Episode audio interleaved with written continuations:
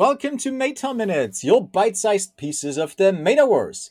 My name is Rene from Valorem Reply, and today we're going to talk about the real world Metaverse. And for this, I'm honored to have a special expert guest today, Tory Smith. Hi, Tory, and welcome to the show. How are you today? I'm very well. Thank you so much for having me here. I'm super excited to be here. Awesome. Well, thanks for being with us. Uh, can you tell us a little bit about yourself and your background as it relates to, well, computer graphics, metaverse, and all the related things, of course?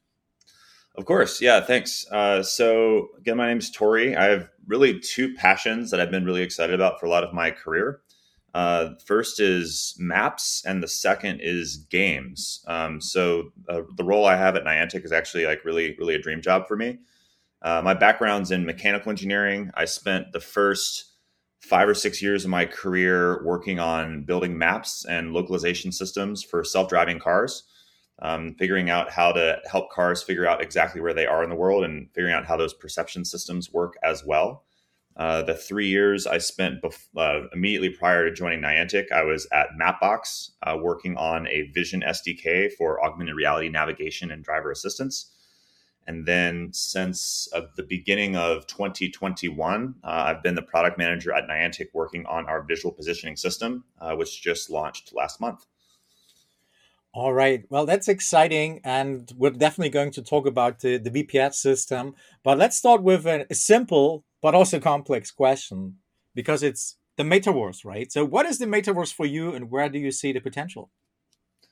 Great question. So, I, I think unfortunately the metaverse is uh, it's a bit of a buzzword um, and it's been described in a lot of ways. I think it's a it's actually pretty short which is nice but i think the uh, my favorite definition i have come across is the metaverse is the internet in 3d uh, which is really a, a, I think a nice pithy way of thinking about it. And it's this i think also captures the fact that the metaverse can be uh, virtual reality it can be augmented reality but the real difference here is instead of experiencing the, the content through a web browser, you are experiencing it in a much more immersive way. Um, and thinking about what that means for us at, at Niantic, um, we're focused on augmented reality. Uh, if you look like our, at our company's mission, uh, we're focused on uh, inspiring people to explore the world together, uh, which I think is uh, a really a really inspiring mission. Uh, it also uh, is it's it's both a blessing and a curse because I do think uh, augmented reality is a little bit more difficult than virtual reality because in augmented reality you don't have control over the outside world. You have to actually additively create experiences that live on top of the real world. And there's some parts of the real world that you can sort of you can set expectations, but you can't control them the way you can in a virtual experience, in a virtual reality experience and, and fully agree. Uh, I think like the most exciting part is really when we for these metaverse experiences when we connect the real world into our you know virtual or digital replica if we if we make those bridges and connections and like i said augmented reality is one of those and of course like you know, a lot of people um i'm getting a little bit philosophic sorry folks but a lot of people when you know when when they hear about the metaverse or a lot of folks i talk to these days that are very much say ah no that's not going to happen and you know very much hesitant um, always have this kind of um, you know perception in their mind about this are just pure virtual worlds right these are games and just mm-hmm. vr and, and all of this stuff and uh, when you start to talk and explain a little bit that it's much more and the real value for me as well is is when we connect the real world into the, the virtual world um, then they realize, oh, actually, there's more potential to this. And, you know, no one wants to replace our beautiful real world with virtual worlds, right? Like we want to have an, think about it more as an, as an, you know, at, attachment or another uh, mode to engage. But yes, I'm so I love what, what you guys are doing with the, the real world metaverse. And I keep on using the term too so this is fantastic. Mm-hmm. And Niantic has been working on, on geolocation based games for a very long time. And mm-hmm. like you said, recently opened up the API for third party developers with the uh, Niantic Lightship platform. And so, can you tell us a, a bit about what it is and how can developers get started? Yeah, absolutely. So, one thing that's that's very true uh, with virtual reality, also augmented reality, is it's gated behind a lot of really tough foundational problems, uh, regardless of what you're building. Um, this is especially true in, in AR. So, understanding things like depth and semantics and occlusion, uh, which we sometimes just sort of package and call that contextual awareness. So, like understanding the shape of the space you are in, um, understanding things like physics, like if you are going to render objects being able to know like where the walls are and how those objects should interact with the walls the ceiling the floor other objects or even uh, virtual or uh, sorry animated like people or pets that are in the scene uh, is really tough. Um, there's also lots of problems around things like networking. If you want to build experiences for for multiple players or have shared experiences and then obviously what what i'm or maybe obviously or not obviously what i'm most excited about is actual location based ar so the the ability to create experiences at real world locations that have uh, that actually it matters where the experience is happening. Uh, and this has a lot of potential for shared experiences because a lot of our existing games, especially if you think about things like Pokemon Go, are are based around real world locations that are meaningful. So it, it creates a lot of opportunities for engagement and sharing those experiences with, with others, which is really fundamental to to our mission here.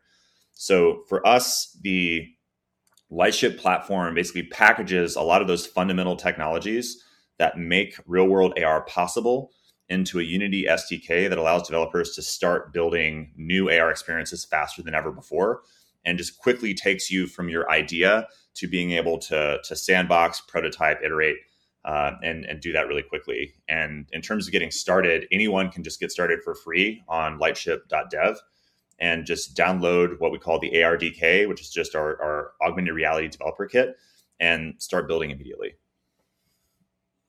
And you should all do this. I can tell you, I did. Uh, uh, I worked with the ARDK beginning last year or so when you when you got some early access program or so. I was lucky enough to get into that, and I was I was trying it out myself. Um, like with typical locations, I, I typically test for you know augmented reality or actually computer vision, right?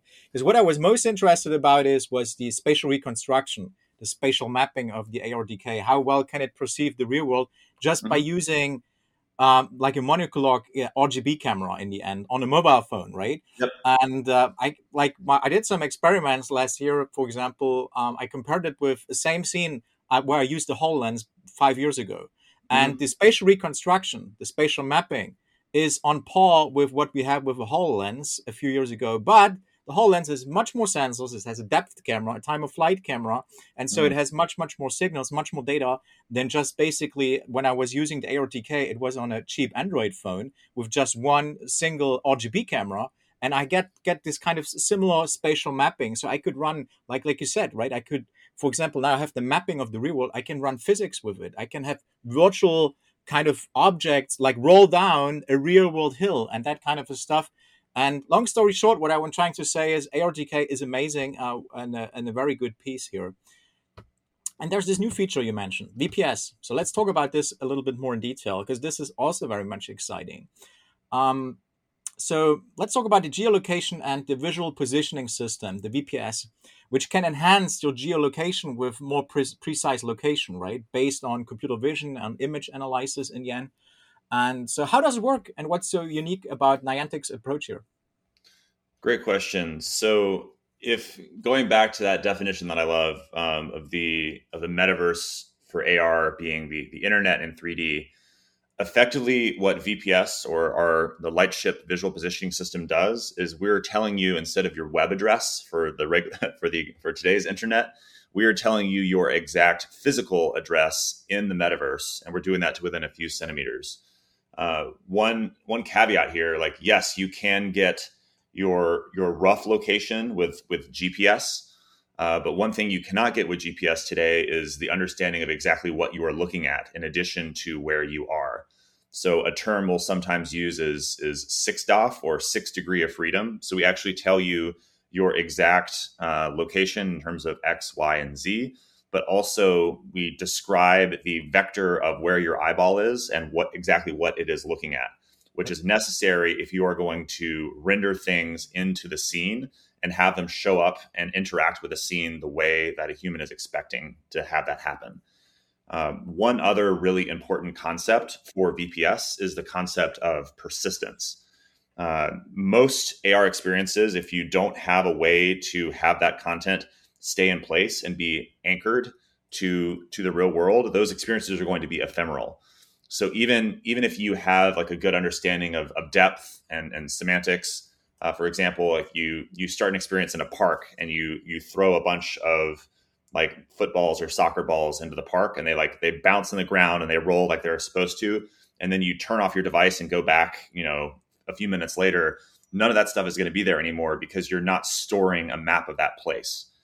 What what VPS allows you to do is it effectively uh, when you go to a location that is part of the map, every time you create an object or have an interaction, that interaction is actually anchored in place by your understanding of that that environment. So you're effectively creating spatial bookmarks, which in, are often referred to as anchors, that tie that content to real world locations.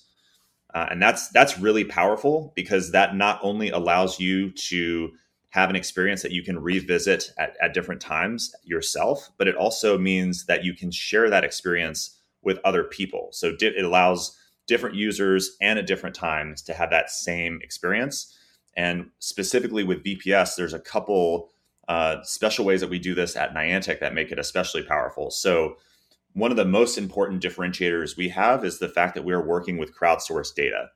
Um, so one one exciting thing for for us is we already have uh, probably the largest AR game ever created, which is is Pokemon Go, and we've been crowdsourcing data with the Pokemon Go community for years. And this has given us this really rich corpus of user generated data or UGC from which we've been able to activate locations on VPS in places that are naturally already very popular for real world AR gameplay. And that the quantity of that data means that we not only have, uh, we're not only able to build very accurate maps, but we're also be able to build very fresh maps. Because uh, these are these are a lot of folks that play this game every single day, which allows us to keep up with the real world. Like one of the one of the challenges of map making that extends to all types of maps is map making is inherently Sisyphean. Like the job is never done. Even if we had a perfect map of the entire world today, it would already be out of date tomorrow. So the the this ecosystem that we have to create between folks that are making use of the map and then folks that are contributing back to the map is really critical. Um, and the other the other nice thing that you actually just alluded to uh, until quite recently, a lot of these technologies have also been gated behind very expensive hardware. And hardware is still a challenge uh, for augmented reality. But one thing that's really exciting about just the current state of, uh, of smartphones is uh, that they're quite ubiquitous. So, like our, our system today no longer requires LiDAR for, for scanning the world or for using VPS, which means there are already billions of devices in users' hands that can take advantage of this right away. Uh, I guess one one last thing to point out that's really helpful is as a developer using using our VPS, you're not starting from scratch. You don't need to go out and map map the whole world in order to build these experiences because we already have uh, millions and millions of scans and some of the most popular AR gaming places in the world that are all part of one shared map.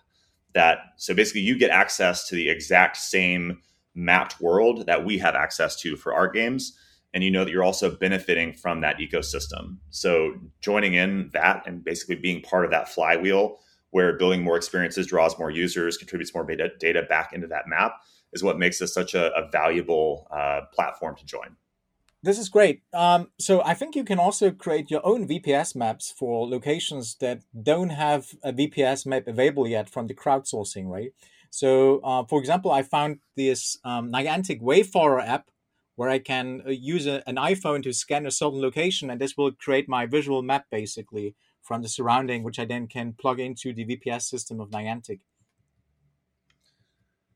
Yes, that's correct. Yeah. So one one one challenge about building for the real world metaverse is that you need to actually go to one of these locations in order to understand the experience and build it. So we, we realize it's it's not an ideal situation as a developer if you need to uh, build your application and then you know drive or walk or take the bus to the nearest VPS activated location. So we've created uh, sort of this ad hoc mapping system that can allow allow developers to if I just wanted to turn around and build a map of my kitchen. Uh, I could do that and then build an experience in my kitchen and rapidly iterate on that just from my desk instead of needing to travel every time I want to see something. Um, so that's that was one of the really important first features that we built for our public beta. Makes a lot of sense, and I love the the kind of developer thinking, right? Like to to make the workflow a little bit easier because it's always so time consuming, especially if you're building AR apps, right? Just mm-hmm. the deployment and all testing, it takes so much time. But yeah, great stuff. Hey, Tory, thank you so much um, for all these insights. We're unfortunately already at the end of the show. We could talk for many more hours, and I'm, I'm super excited and stoked about uh, what you're developing over there. Again, thank you so much for joining us today and sharing your insights. Very much appreciated. Yeah, absolutely. Thank you so much for having me. Well, and thanks everyone for joining us for yet another episodes of Meta Minutes, your bite-sized pieces of the Metaverse. Uh, watch our blog and follow our social media channels to hear all about the next episodes. And of course, subscribe to our channel. And you can all w- watch the previous episodes on our website, of course. Well, until then, take care and see you soon in the metaverse.